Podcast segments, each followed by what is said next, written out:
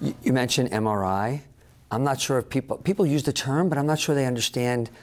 uh, X-rays, I think most people get. I'm not sure if people all understand what an MRI is. I can, I can describe it. So, uh, an, an MRI, it stands for magnetic resonance imaging. And it's a complicated set of concepts, but I can reduce it. Uh, imagine if you have an extremely powerful magnet, and if you are in the center of this extremely powerful magnet, there's a certain phenomenon that we've noticed. If you pass radio frequencies, radio waves, through your body when you're in that kind of a magnetic environment, not only do you cause a temporary shift in a very small percentage of protons, you can actually get an echo or you hear back another radio signal. Now, you can take these radio signals that you're hearing back, the echoes, and you can construct them into images that reflect the composition of different parts of the body. And so you get images that are extremely highly detailed, made basically out of the echoes of radio waves that are passed through your body in a very powerful magnetic environment. So that's the, that's the concept, and that's the, the physical basis behind what we're finding. But what we can do is not only can we look at organs like the liver or the aorta, we can also look at the function of the body. We can look at how does blood flow through certain blood vessels, or how does water, spinal fluid, that's contained in, in the brain, how does it percolate through the brain? And what we find is that certain disorders, whether it's a stroke in the brain or whether it's a blocked blood vessel in the body, interferes with what we call physiology or the normal function of the organs. So we can see anatomy in a very detailed manner or the structure of the body.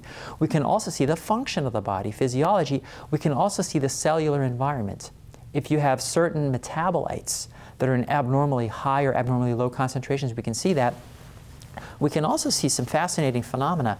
When you wiggle your finger, there's a part of your brain that controls wiggle the finger that temporarily the blood flow to that area will increase. We're able to visualize the physical phenomena that cause that, and we can see in somebody who has a brain tumor in that part of the brain how the tumor itself is exactly located when you compare it with the location that causes the finger to wiggle, or for you to visualize something. And that's called functional magnetic resonance imaging, fMRI. But it allows us to unlock the exact location and features of the functions of the brain. So as we're looking at different parts of the body, with the liver, we can find out what, what happens normally as we age in terms of the size of the liver, the shape of the liver, and the constitution in terms of. And some scans can replace a biopsy for a liver. Well, actually, I, I'm glad you brought that up because we happen to have an extraordinary set of researchers here who have been working in the space of looking at the liver. And what we have found is that it's very uncommon for us now to even have biopsy requests for the liver because the accuracy of what we can provide with MR information is so accurate, it is on a par with biopsy. And we're actually starting to see that. It is incredible. We're starting to see that now even with the prostate.